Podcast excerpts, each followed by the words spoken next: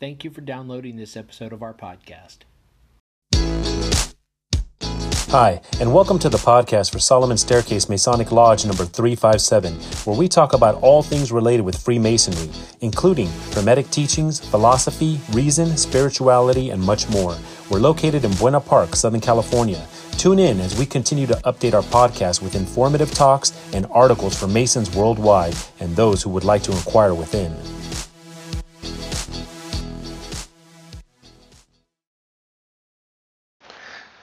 The following article is from the October nineteen ninety-eight Scottish Rite Journal of Freemasonry, Southern Jurisdiction, U S A, and this is part two of our anti-Masonry series. This is called The Confession of Leo Taxil.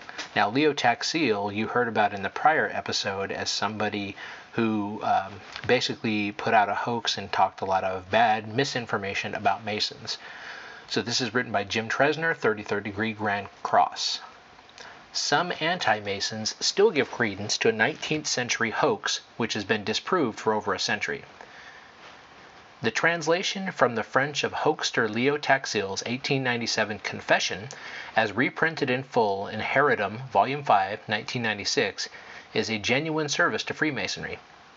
Taxil's French is often colloquial and ungrammatical, yet three brethren, Allan Berhain, thirty-second degree, A. William Samy, thirty-second degree, and Eric Seredzki, thirty-second degree, have managed to translate the original text.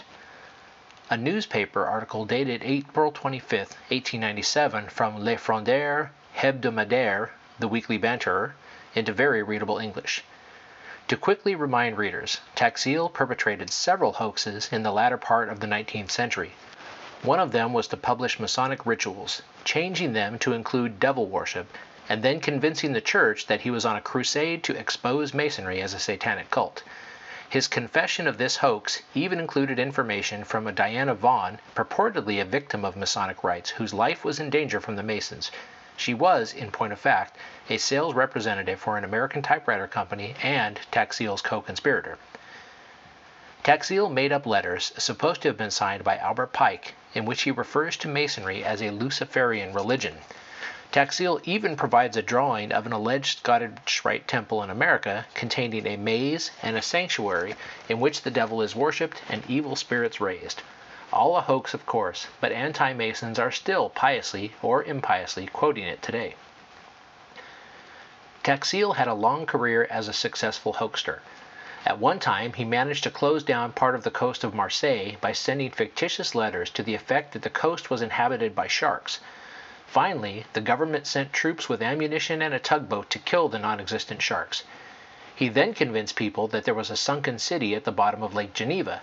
Many persons, including some well-respected archaeologists, saw the wavering outlines of the city from a boat, in spite of the fact that the city was built only on Taxil's fertile mind.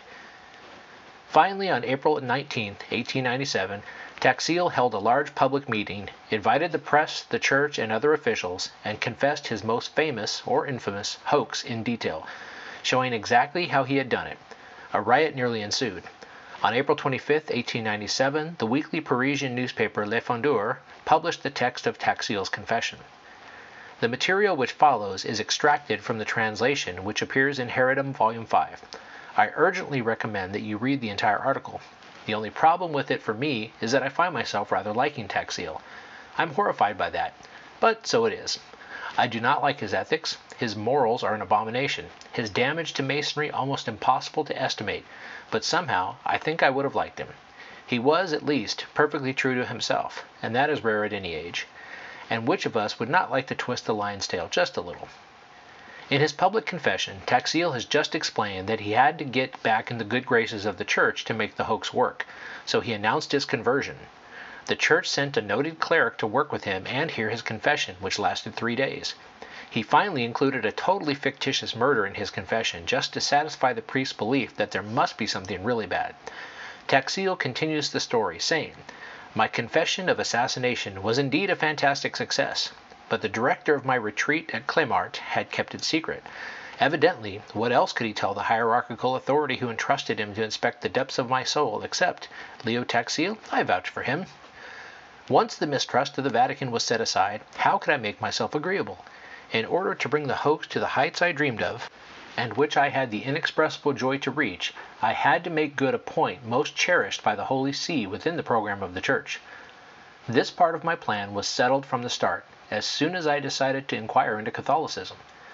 One year earlier, the Sovereign Pontiff had made himself notorious with the encyclical Humanum Genus, and this encyclical agreed with the well-established ideas of the militant Catholics.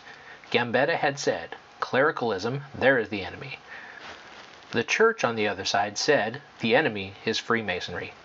Accordingly, slandering Freemasons was the best way to establish the foundations of the colossal prank of which I savored all the suave happiness in advance. At first, Freemasons were indignant. They did not foresee that the patiently prepared conclusion of the hoax would result in a worldwide outburst of laughter. They actually thought I had joined the Church for good. It was said and repeated that it was a way of avenging myself for having been expelled from my lodge in eighteen eighty-one, a well-known story which was not in the least dishonorable for me, but the mere consequence of a little row initiated by two men having nowadays disappeared, and disappeared under sad circumstances. No, I was not avenging myself, I was having fun. And if one examines now the undersides of this campaign, even the Freemasons who are most hostile to me will acknowledge that I did not harm anyone. One could dispute that. Taxil tells us that his acceptance by the Church as a true champion was almost hysterical. A country priest came to see him, convinced that he could be such a good man, he could work miracles. "Yes, a miracle," he repeated. "It does not matter which, just so that I can bear witness to it. Whatever miracle you wish. What do I know? I, here, for example, this chair, turn it into a cane, an umbrella." Prolonged laughter. I had gotten his point. I gently declined to perform such a wonder, and my canon returned to Freiburg saying that I was not performing miracles, it was out of humility. Several months later, he sent me a gigantic Gruyere cheese on the crust of which he carved pious inscriptions, wild mystic hieroglyphs with a knife, an excellent cheese by all means which seemed never to come to an end and which I ate with the infinite respect. Laughter increasing, some Catholic listeners protest. Accordingly, my first books on Freemasonry consisted in a mixture of rituals with short innocent parts inserted, apparently harmlessly interpreted.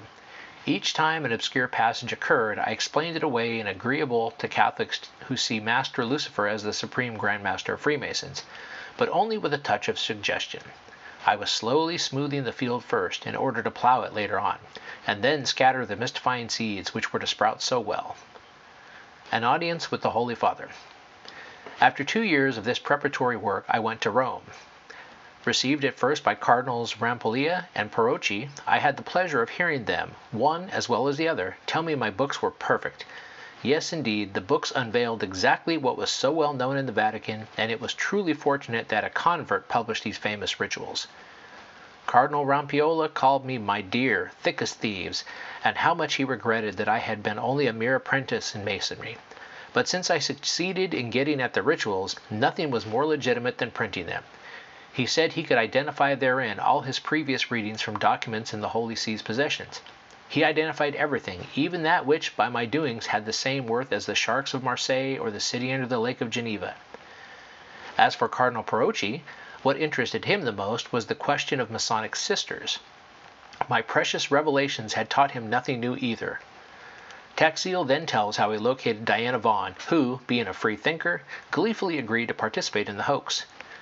She was the one who let us discover the existence of private postal agencies in order to reduce expenses. She had had the opportunity to have recourse to one of them in London and told us about it. The Devil in the Nineteenth Century, a work by Taxil, was mainly written to introduce the existence of Miss Vaughan, who was to play the part of the hoax. Had her name been Campbell or Thompson, we would have given our sympathetic Luciferian the name of Miss Campbell or Miss Thompson. We merely turned her into an American, born by chance in Paris. We let her family originate in Kentucky. This allowed us to make her part as interesting as possible by multiplying extraordinary wonders concerning her, which nobody was able to check. Another reason was that we located the center of Paladism, the fictitious Masonic devil worship, at Charleston in the United States, with the late General Albert Pike, Grand Master of the Scottish Rite in South Carolina, as founder. This celebrated Freemason, endowed with vast erudition, had been one of the highlights of the order. Through us, he became the first Luciferian Pope, Supreme Chief of all Freemasons of the globe, conferring regularly each Friday at three p m with Master Lucifer in person. A most curious point in the story is that some Freemasons joined in the prank without being the least asked to. Compared with the tugboat I had dispatched hunting for sharks in the coves of Marseille in my early years, the boat of Palladism was a true battleship. With the help of Doctor Bataille, the alias of Taxil's second co-conspirator, the battleship turned into a squadron, and when Miss Diana Vaughan became my auxiliary, the squadron grew to a full navy. We saw indeed some Masonic journals, such as Le Renaissance Symbolique, swallow a dogmatic circular about Luciferian occultism, a circular dated July fourteenth, eighteen eighty-nine, written by myself in Paris, and which I disclosed as having been brought from Charleston to Europe by Miss Diana Vaughan on behalf of Albert Pike, its author.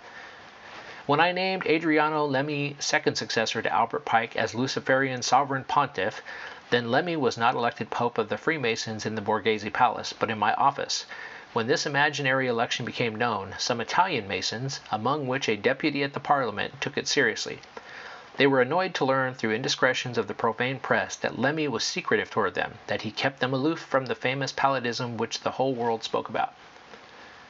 After giving chapter and verse on many aspects of the hoax and proving beyond any doubt that the whole concept of Masons as devil worshippers had come from his own fertile imagination, Taxil concludes, "Before ending, I must pay my respects to an unknown hoaxer, a shrewd American colleague.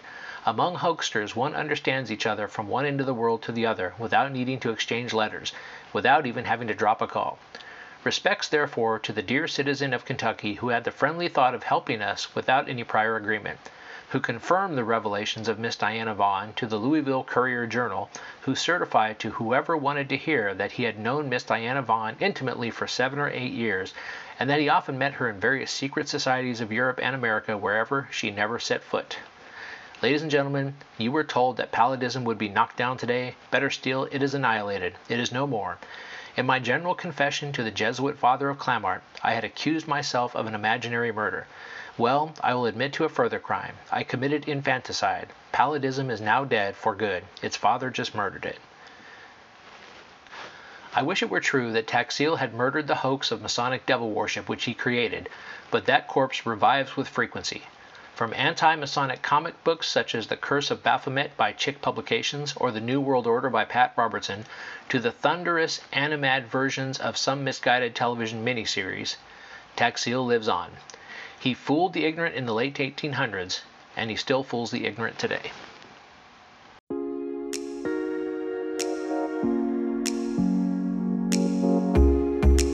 Thank you for listening. If you like what you heard, please subscribe and leave us a comment. We enjoy hearing from our listeners. If you really like what you heard, share this podcast with your friends and lodge members. Visit us online at Solomon Staircase dot org.